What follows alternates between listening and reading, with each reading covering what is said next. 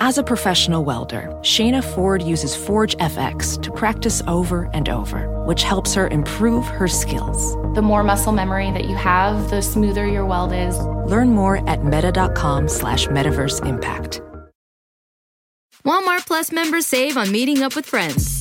Save on having them over for dinner with free delivery with no hidden fees or markups. That's groceries, plus napkins, plus that vegetable chopper to make things a bit easier. Plus, members save on gas to go meet them in their neck of the woods. Plus, when you're ready for the ultimate sign of friendship, start a show together with your included Paramount Plus subscription. Walmart Plus members save on this plus so much more. Start a thirty-day free trial at walmart plus dot com. Paramount Plus Essential Plan only. Separate registration required. See Walmart Plus terms and conditions.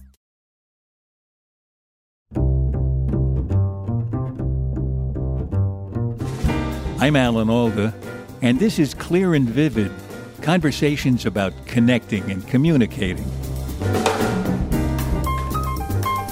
I'll never be Michelangelo, but I understand now what goes into the business of making a life, drawing a naked human being. I understand that better. And boxing, which has been a particularly rich one for me, if they find another five foot five Jewish writer who has been practicing a sedentary occupation for the past forty years, I'll hop into the ring. But in the absence of that, the way that just those simple aspirations to mastery through perseverance genuinely f- burst our hearts with pleasure, that's accessible to everyone. That's Adam Gopnik, a New Yorker magazine essayist and critic for over thirty-five years. His latest book is called The Real Work, on the mystery of mastery. And in it, he recounts both the struggles and the delight he's taken in trying to master skills that are entirely foreign to him.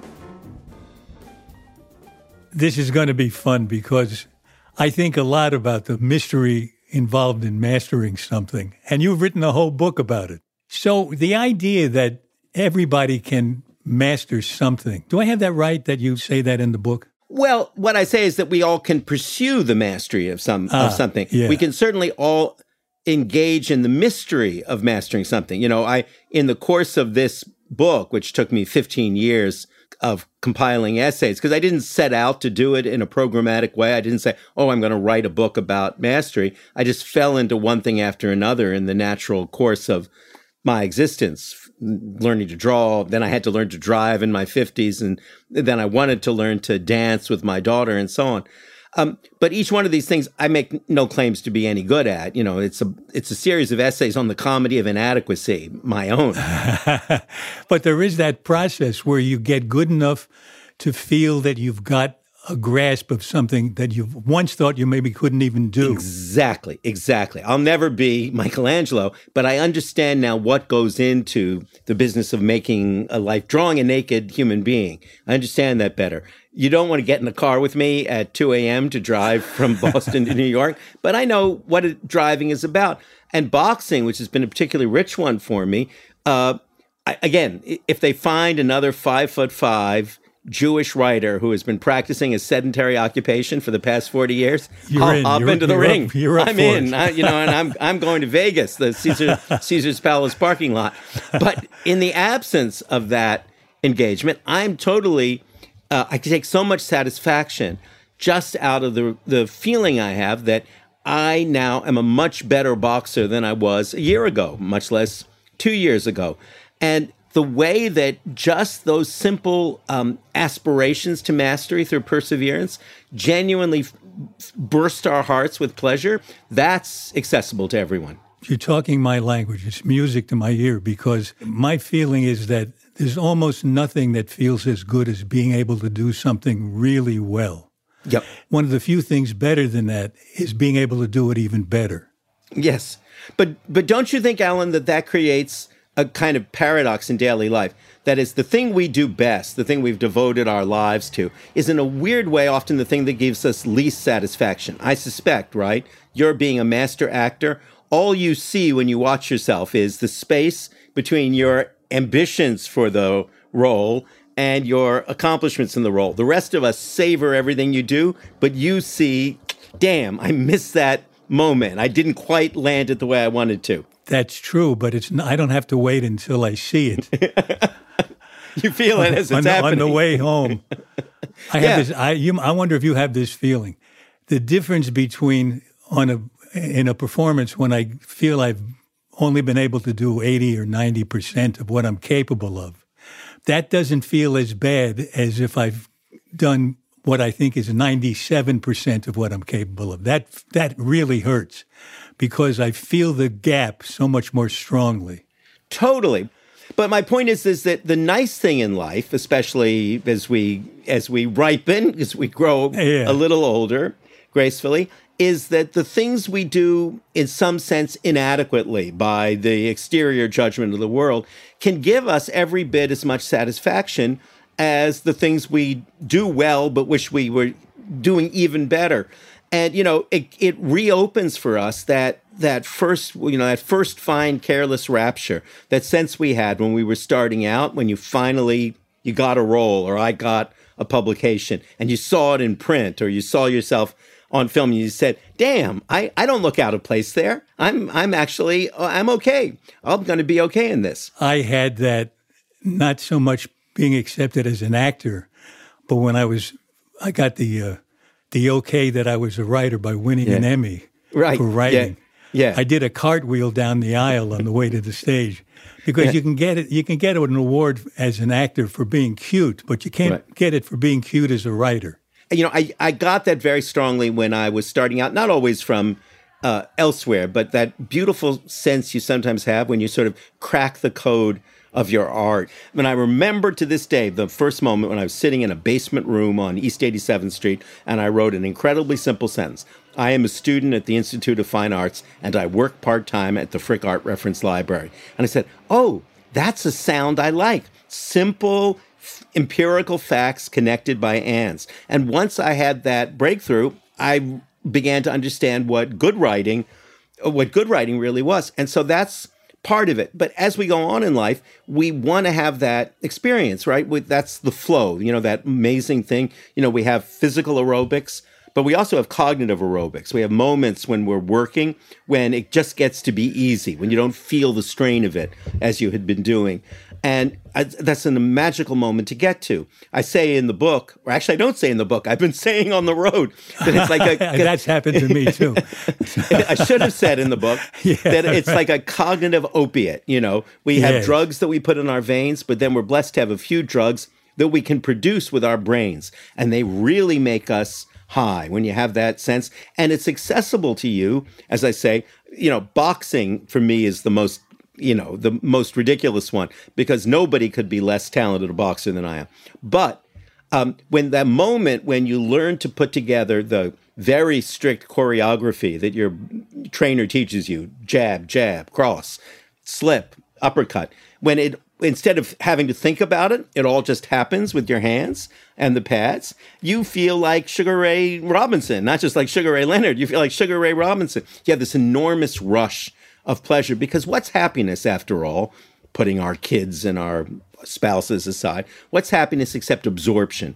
Those rare feelings, moments in life when you are completely absorbed in something outside yourself. And only afterwards do you look back and say, wow, that was a happy time.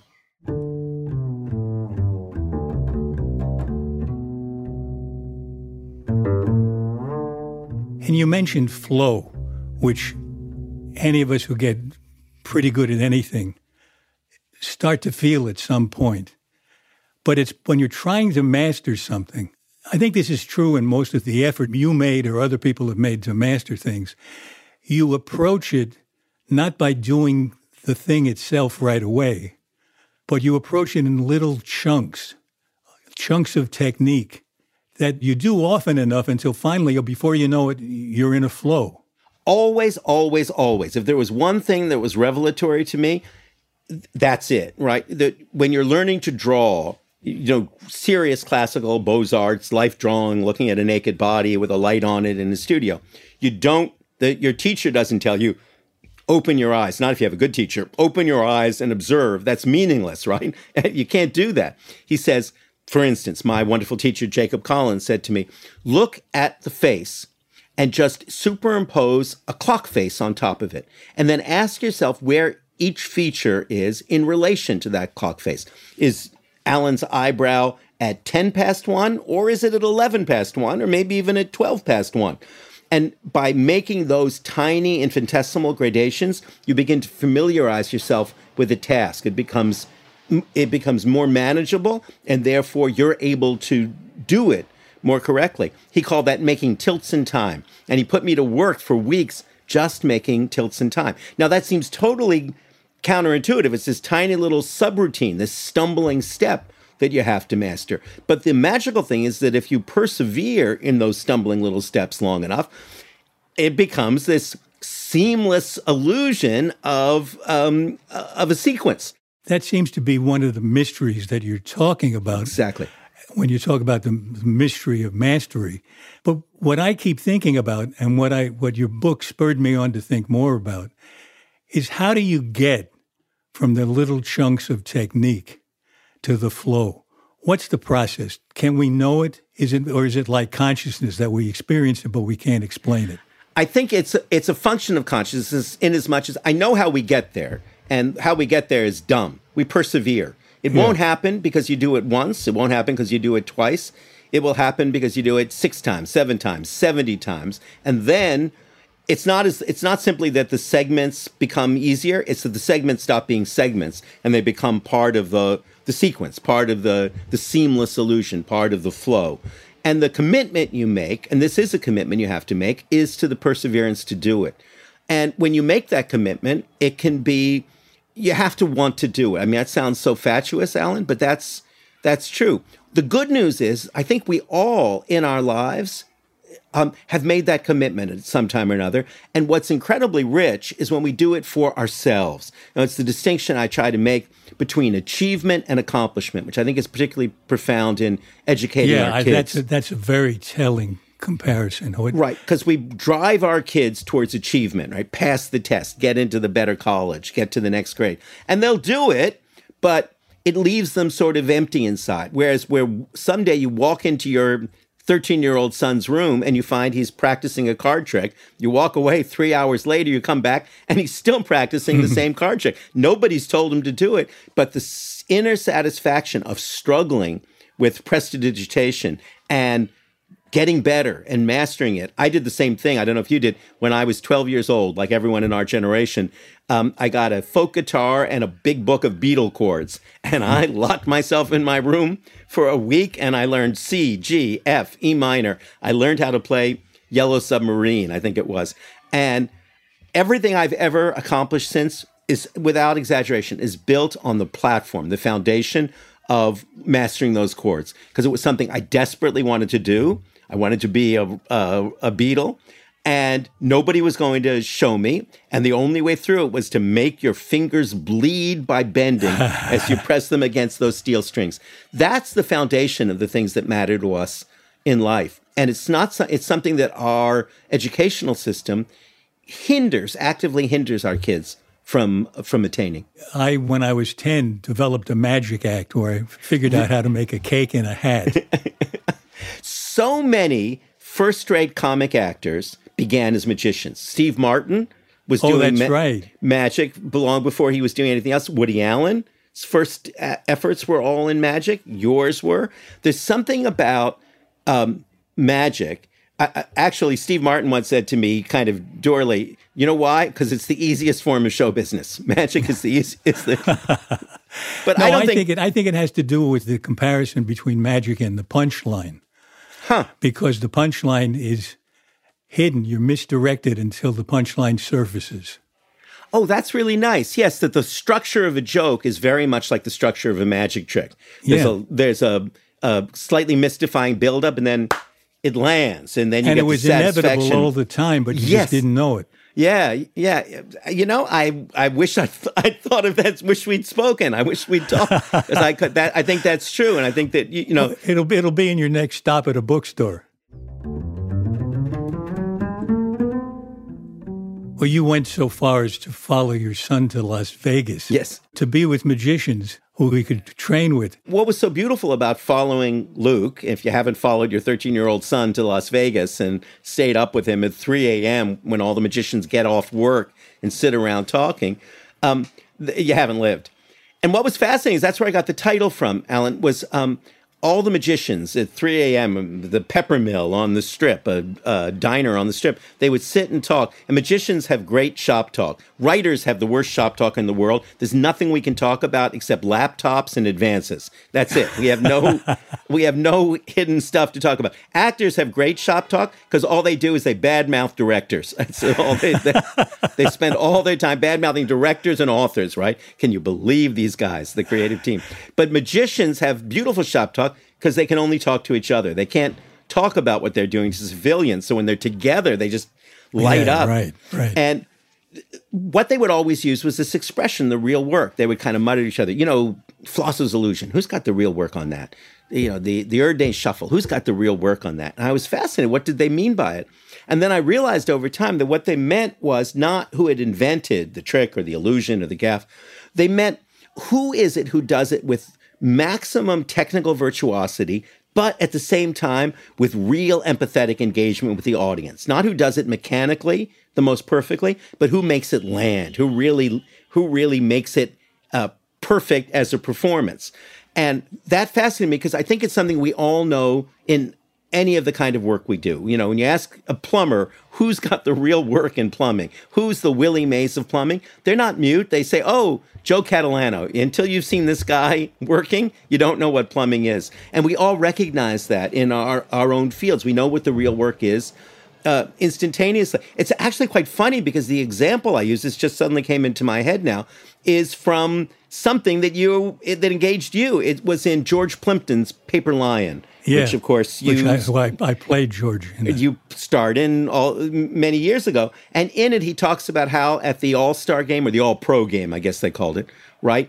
The the coaches didn't have to tell the players how to break up into first team, second team, and so on. The players knew. The players knew no one was going to play quarterback except Johnny Unitas, right? In the same way now, you wouldn't have to tell the other quarterbacks that Patrick Mahomes has got the real work. They know it, right? In the same way that in, in that time, they knew that Johnny Unitas had the real work.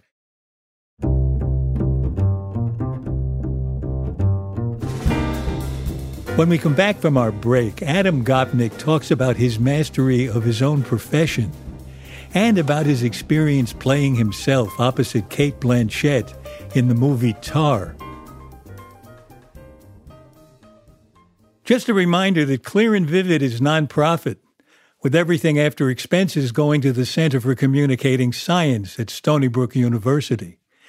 Both the show and the center are dedicated to improving the way we connect with each other in all the ways that influence our lives.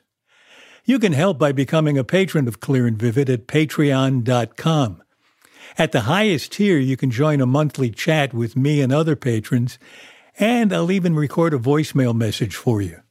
Either a polite, dignified message from me explaining your inability to come to the phone, or a slightly snarky one where I explain you have no interest in talking with anyone at the moment.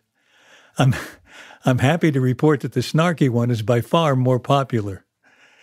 If you'd like to help keep the conversation going about connecting and communicating, join us at patreon.com slash clear and vivid. P-A-T-R-E-O-N dot com slash clear and vivid. And thank you. For those who embrace the impossible, the Defender one ten is up for the adventure. This iconic vehicle has been redefined with a modern design that lets you go further and do more. The exterior is reimagined with compelling proportions and precise detailing, complemented by an interior built with integrity. The Defender capability is legendary. Whether you're facing off-road challenges or harsh weather conditions, its durability has been tested to the extreme. Powerful innovations like the intuitive driver display and award-winning infotainment system keep you connected. Innovative camera technologies deliver unobstructed views and effortless maneuvering. And robust cargo capacity means more room for your gear. Ready for a wide range of adventures, the Defender family features the two-door Defender ninety, the Defender one ten, and the Defender one thirty, which seats up to eight. To drive the Defender is to explore with greater confidence. Push what's possible with a vehicle made to go further. The Defender one ten. Learn more at landroverusa.com forward slash Defender. Welding instructor Alex DeClaire knows V R training platforms like Forge F X help students master their skills. There's a big learning curve with welding. Virtual reality simulates that exact muscle memory that they need. Learn more at meta.com slash metaverse impact.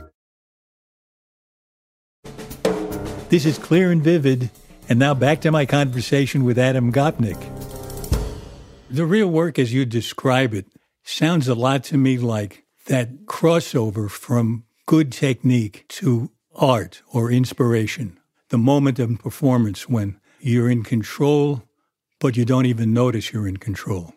Yes, exactly. And you know what interests me so much about that? When does that happen? And my, forgive me, still a little graduate student left in me, but my theory about it is, is that it's the moment when ideal technique meets the deliberate addition of willed imperfection. And by that, mm. I mean the moment, right, when you know, when you feel secure enough in your technique that all the me- mechanical side of it is gone and you can inject personality, idiosyncrasy. I was on a crazy book tour and it took me to Tulsa, Oklahoma. And there's a Bob Dylan museum in Tulsa, Oklahoma, beautiful place. Bob Dylan gave them his archive. And there's a letter from Bob Dylan where he's talking about singing. And he says, in effect, not these precise words, but this is the thought, I know I'm not a great singer in the conventional sense, but I breathe very, very well. Mm. And that's true, right, about Bob Dylan. When we listen to Bob Dylan sing, what do we love? We love his breathing. He has a pattern of breathing like that's like nobody else in popular music. You know, once upon a time, you dressed so fine. You know, it's that odd rhythmic breathing of Dylan's. And that is exactly the the kind of deliberate imperfection. Uh, by imperfection, I don't mean not good. I mean the human quality. It's it's like, you know, how do we know a great pianist from a good pianist? It's because the great pianists, the Michiko Uchida or Daniel Barenboim, they italicize their phrasing in such a remarkable way. They they they back phrase a bit or they front phrase a bit. They they slow down, they speed up, all within the measures, and that's what gives it its human content. That's what makes it sing. Um, in the most literal way. And that, I think, is true about every art form we undertake. You know, you wouldn't think it would be true about writing, because writing doesn't seem to be a performance of quite that kind. But when you think about it, what do you love about a great writer, an Updike or a Salinger? It's, yes, they have an astonishing control of the English language and an enormous vocabulary, and they land on the right word again and again. But it's the quality of a voice. It's the voice we recognize on the first page of Catcher in the Rye that will make us stick with it through everything that happens. And it's that quality of a unique human voice, whether it's in dancing, where it takes the form of, of movement, or it's in writing, where it takes the form of sentence structure, that draws us. That's where exactly where the art comes in. When you talk this way about writing, you remind me, oddly enough, of what your teacher in drawing taught you, which you called the eloquence of the eraser. Exactly, exactly. Which is a wonderful phrase. But that yeah. reminds me of one of the reasons you had for wanting to learn how to drive, which you, which you didn't know how to do in your fifties. But one of the reasons was that you could take part, you could be the functional one. In the family. In the family. The sentence, I wanted to be able to get ice cream at night and cinnamon buns in the morning, is, I think, the best sentence in the book. I love that. Thank you. Well, that's an example of the, exactly the principle of good writing that I was talking about before. It doesn't make a big claim. It just itemizes experience. But it a, gives us a moment of experience yeah. that's so rich in such in so few words. Well, it tells you about our family. It yeah. tells you about, about it. And it was true. It has the advantage of being true. That's all I wanted from driving. I wanted to be able to say to the kids, you know how that is when you're on vacation and it's nine o'clock at night. And we say, Dad, can we get ice cream? I would say, okay, everyone pile in. Yeah, right. I'll take you. Right. Now, what I want to know is, to get to that sentence, did you use the eloquence of the eraser, or did it just, did you, did it come out of your flow? It used, most of my writing at this stage, after forty years of doing it and millions of words published, comes out of the that flow with the eraser afterwards. In other words, I try not to edit myself while I'm writing, because there's this wonderful thing that happens exactly that is the flow, that is the absorption, that the sentences get smarter than you are because you're not trying to control them or edit them. And you can be astonished by what you've gotten right in doing it.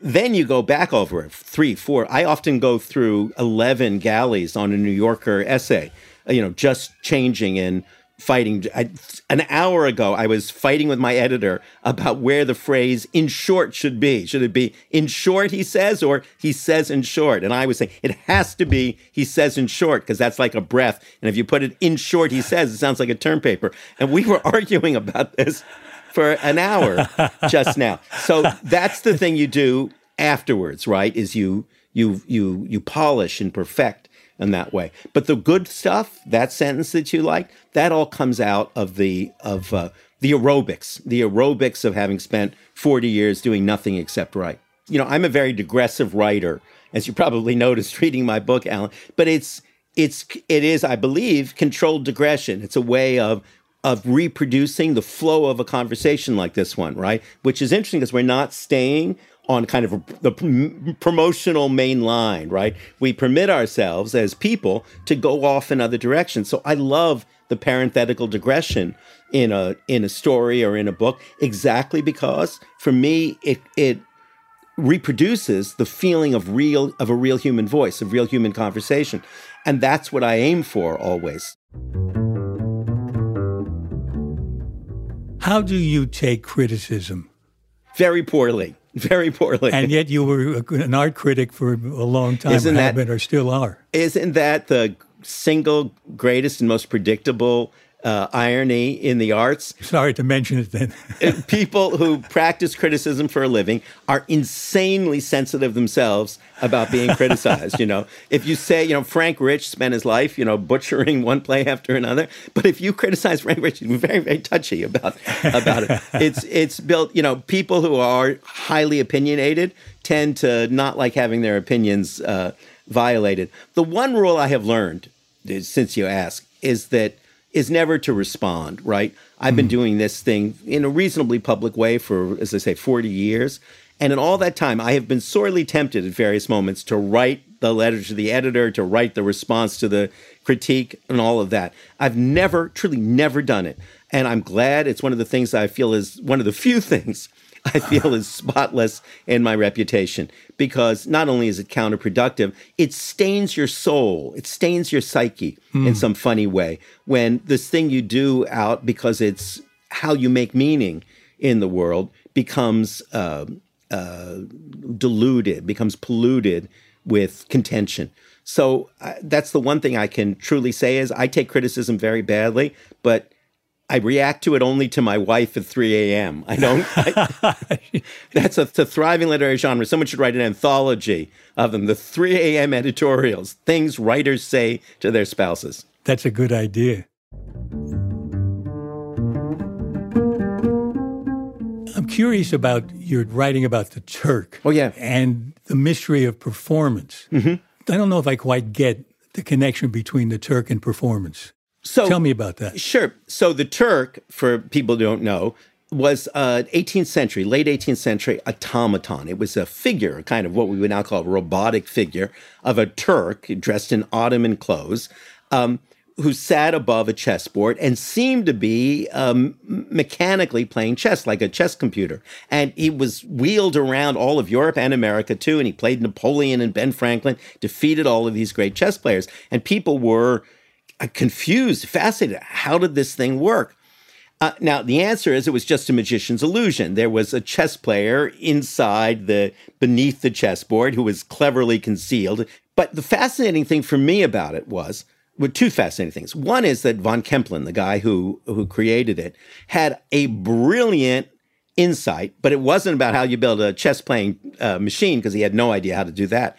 It was that mastery of chess was extremely widespread because everybody said it, there can't be a chess player hidden inside there because it would have to be some wild midget chess player or a little child who's been enslaved there. You could never find a chess player that good who would fit inside the apparatus. And the truth was what, what von Kempelen would do is go from town to town, from Paris to London to Boston to Philadelphia, go to a chess cafe and say, in effect, does anybody here need a gig and doesn't mind close working conditions? And he would always find somebody, pay him fifty bucks, and they would be the Turk. Because he realized that while the greatest chess players, the greatest chess masters were rare. Very, very good chess players were extremely common. And so he just recruited this endless number of good enough chess masters. And then the second fascinating thing, and this is the performative part, is he realized that if you put a very good chess player inside this very impressive and scary looking uh, automaton, which was accompanied by smoke and music and all of those things, he, it, altogether would become a great chess player. The atmospherics of the occasion would be so intimidating to any player that it would be so outside your normal experience that you wouldn't play your best game. The the the Ottoman, the Turk, would play an ever better game. And we all know that's true, right? It's the, don't look at the little man behind the curtain, that the the atmospherics of performance are essential to the performance. And that context of expectations is a big part of, of our response. Um, and that's the, the, for me, the mystery of, of, of performance, right? That, that we can't see a performance solely on its own uh, isolated footing. We see it within this broad context of expectations we bring to it. How about the doing of a performance? How did you feel when you were performing in the movie Tar? Where you were, you gotta ask. Oh, you opened the movie with a twenty-minute interview, yeah. as as yourself, supposedly as yourself, with Cate Blanchett. Were you thrown by any of that? Did you feel, oh, well, this isn't so hard. I'll be, I'll be fine with this. What? Well, first of all, it wasn't my first rodeo. I had been a ham my whole life. I had been a kid actor. Oh, that's as, right. I remember reading that. Yeah, as a kid and so on. But also, in the way you would understand, right? I wasn't playing myself. I was playing a part that I sometimes play. That is a guy on stage encouraging a celebrity to converse. And I've done that for the New Yorker Festival and it, just the way you're doing it right now. I I had played that part many times. So I wasn't being myself.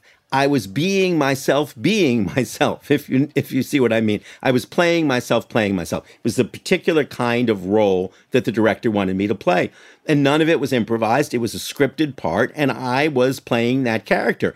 He had certain things in common with me, but he wasn't me. He was that version of myself that I know how to play from long experience playing him. You, you might almost say, since we were doing it in Germany and we were pretending that it was in New York, I was playing myself, playing myself, playing myself, because it was three steps removed.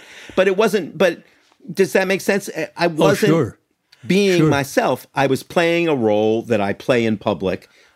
I'm wondering about the technical enough. aspects of it. Perhaps your experience as a child actor prepared you for the what can be daunting at first is when the camera has to change angles a number of times. You have to do exactly what you did all over again, sometimes over and over again, and it can be a dent in your spontaneity. I was blessed to work with a master. I was working with Cate Blanchett, and she was so, I know it sounds like a minimal thing to say she was so professional, but you'll understand the sense in which someone being professional is kind of maximal, right? Total control of the script, everything is memorized. She knows where every psychological beat is. And I've said this, it, it was like playing with tennis as a, you know, totally talentless tennis player with Serena Williams, right? She knows exactly where to put the ball so you can hit it back and makes you look good, even though in fact, if you're not, right? And so that was very much what it was like working with two day, for two days with, uh, with Cate. She was in total command and she knew where every moment was. And she was incredibly sympathetic to getting me to be in the right moment as well. And she understood the body language of an interview perfectly, right? Because my role as the interview is to lean forward, lean in, right? And her role as the interviewed is to lean back and tap the, the armrest of the chair. And she started doing that. And I realized that she had it exactly right. That's what a celebrity would do if they were just uncomfortable with the proximity of the interviewer coming forward. She's she's some, she's a marvel, and and it was a it was a total you know education uh, to to work with her. Well, you, you did a great job as you being you being you being you, and I've enjoyed our proximity today. We're coming to the end of our time together, but we always end our show with seven quick questions, great. roughly to do with communicating or relating. First one is, of all the things that you could care about, what do you wish you really understood? What do I wish I really understood? I'll be honest with you, I wish I understood the the chemistry of musical theater. It's something that I engage in and take part in. I've never really quite cracked, and it's something you need in your blood and your bones, and I, that, that would be the first thing I wish I really understood.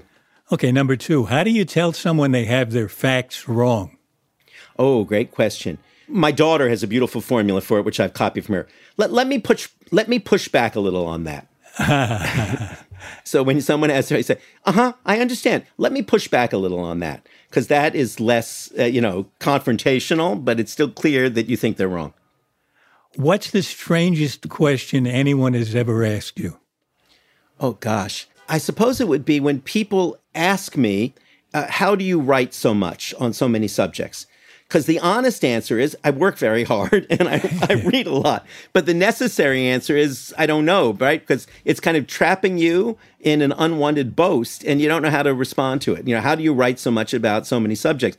It's not how, it's that. It's it's the work I do. How do you stop a compulsive talker? Oh, wow. That's a that's a good question. I'm never I never can.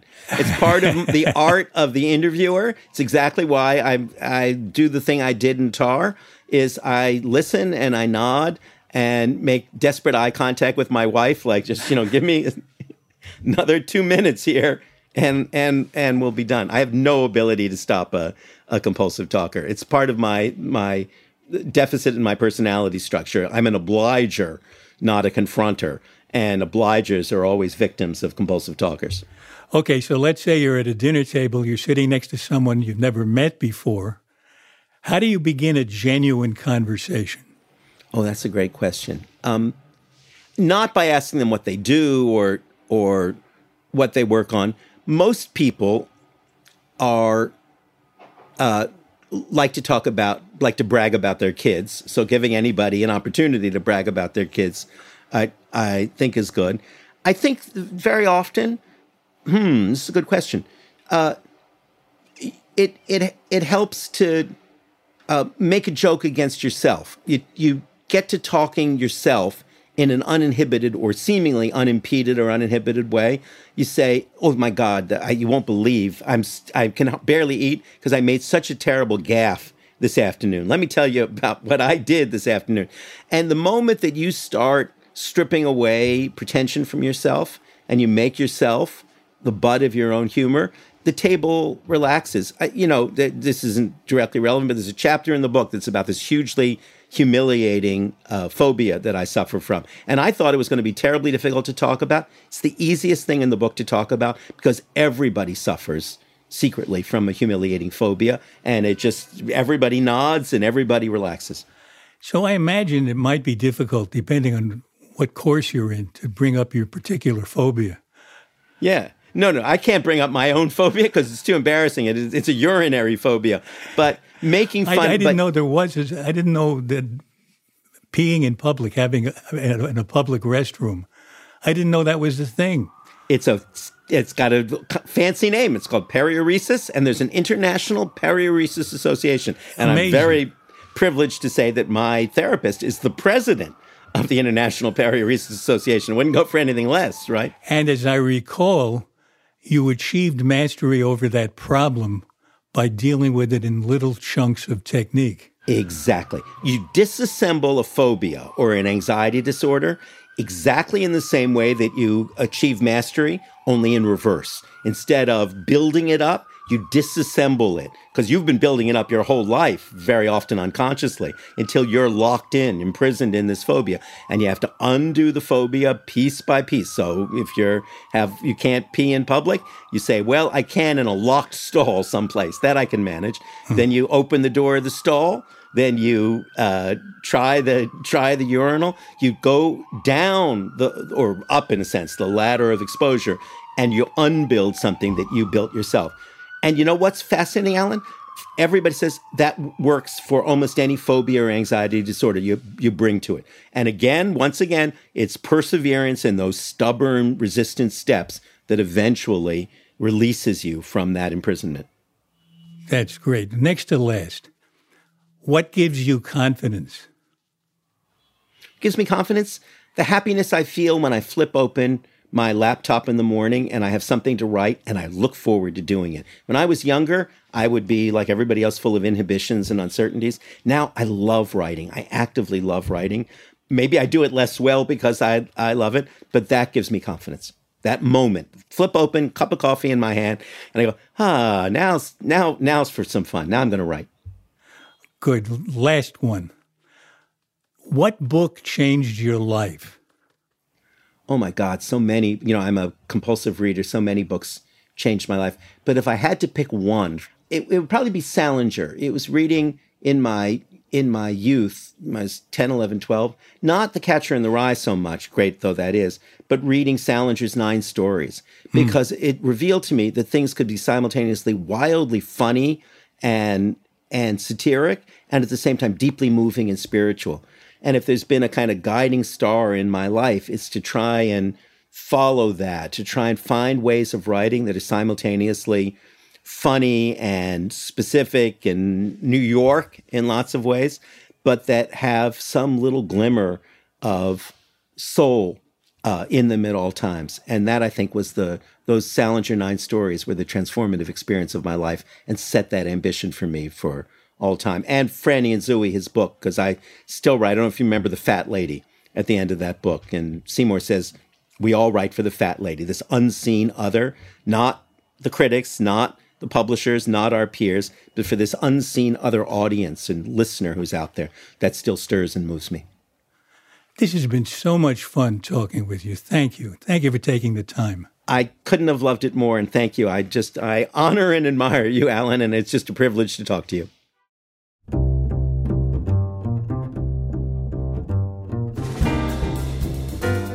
This has been Clear and Vivid, at least I hope so. My thanks to the sponsor of this podcast and to all of you who support our show on Patreon. You keep Clear and Vivid up and running. And after we pay expenses, whatever is left over goes to the Alda Center for Communicating Science at Stony Brook University.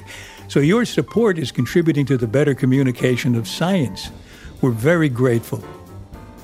Adam Gopnik has written for The New Yorker since nineteen eighty-six. He has three National Book Awards for essays and criticism.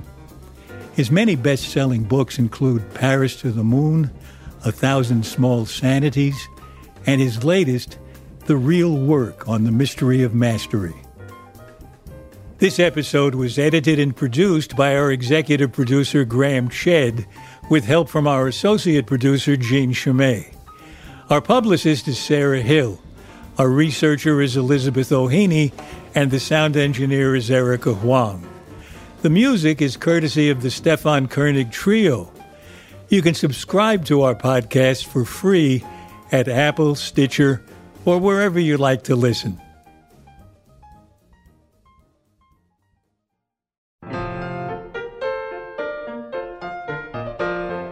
Next in our series of conversations, I talk with science writer Dan Levitt. When his teenage daughter announced she wanted to become a vegetarian, it occurred to him that he had no idea where all the stuff in our bodies came from.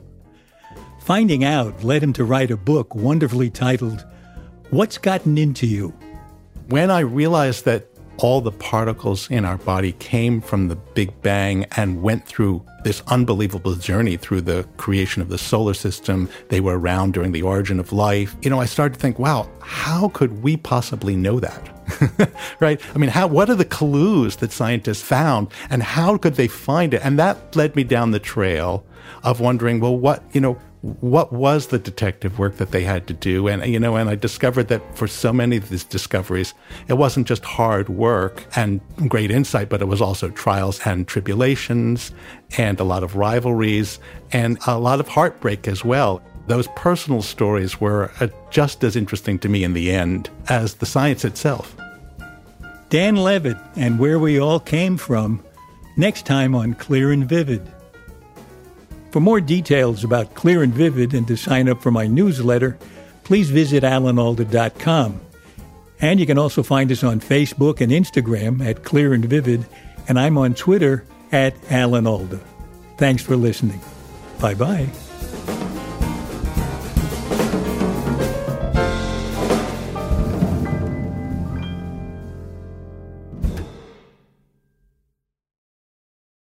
Luxury is meant to be livable. Discover the new leather collection at Ashley with premium quality leather sofas, recliners, and more, all built to last. No matter how many spills, scuffs, or pet-related mishaps come its way, the leather collection at Ashley is made with the durability you need for the whole family. Shop the new leather collection at Ashley and find chairs starting at four hundred ninety-nine ninety-nine and sofas at five hundred ninety-nine ninety-nine.